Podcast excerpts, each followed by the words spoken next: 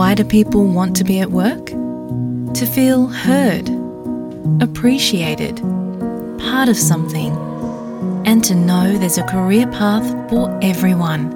Inclusive workplaces are linked to increased innovation, productivity, and employee satisfaction. Make your organisation a place where people want to be.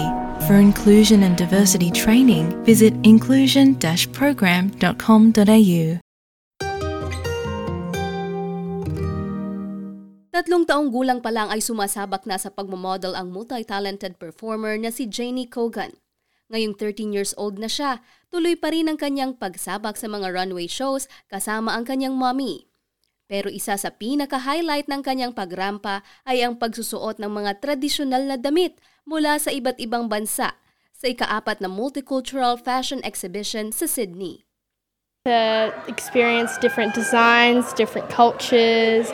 And the fact is, though, I had most of the designers as well, which made me feel different in different ways, and it made me feel very confident as well in every way. Nagsama-sama ang labing tatlong fashion designers mula sa magkakaibang cultural backgrounds para ipakita ang mga natatanging koleksyon at makabagong interpretasyon nila sa mga kasuotan mula sa kanika nilang bansa.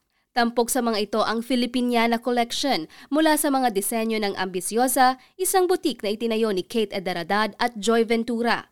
Hindi rin nagpahuli ang mga koleksyon ng modernong barong ni Albi Prias ng Mr. Ginoo. Sa mga agaw pansin itong detalye, nabigyan ng bagong muka ang tradisyonal na kasuotang Pinoy. Makukulay na sari naman ang inirampa ng mga modelo suot ang Shalinis Indian Dress Collection habang mala royalties atar ang mga disenyo mula sa South Central Asian countries tulad ng Afghanistan sa Walid at Steli Collection.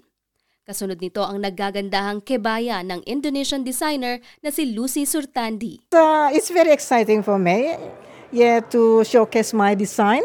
Yeah, I start designing since uh, after I'm retired, and in part of my hobby. So the design, the material is from Indonesian traditional clothes material, and I make something out of that material.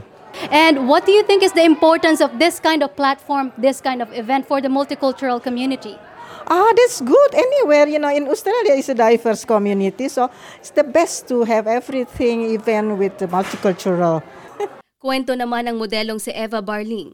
Bukod sa pagsusuot ng mga damit, marami rin silang natutunan tungkol sa kasaysayan, kwento at simbolo ng bawat kasuotan na kanilang ibinibida sa entablado. Um, it was a great experience actually. Uh, this is my fourth multicultural joining with Koya Rocks, and it's um, it built my confidence. You walk out there with uh, showing off the design, which is great.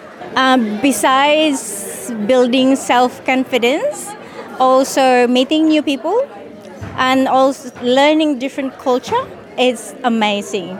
Ayon sa organizer ng fashion event na si Rox Mulavin ng Argent Promotions and Management, layunin nilang ipakita ang pagkakaisa ng iba't ibang bansa sa industriya ng sining at pananamit. I've been doing it um, since uh, I was in the Philippines. So when I came here, being um, community leader, so we organized the event, and then it continues for about six years. We connected with other cultures, like um, the community leaders of different uh, multicultural uh, communities. And then um, with diversity, we combine everything. Yeah, all around the world, Australia is the best multicultural, uh, you know, country. Everyone here is welcome with diversity, inclusion. Bahagi din ng event ang koronasyon ng labing walong kandidata na sumabak sa Miss and Mrs. Supermodel Worldwide na nakamit ni Natasha Haddad at Victoria Gorditz.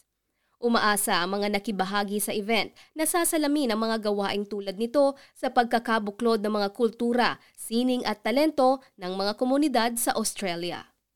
Edinel Magtibay para sa SBS Filipino.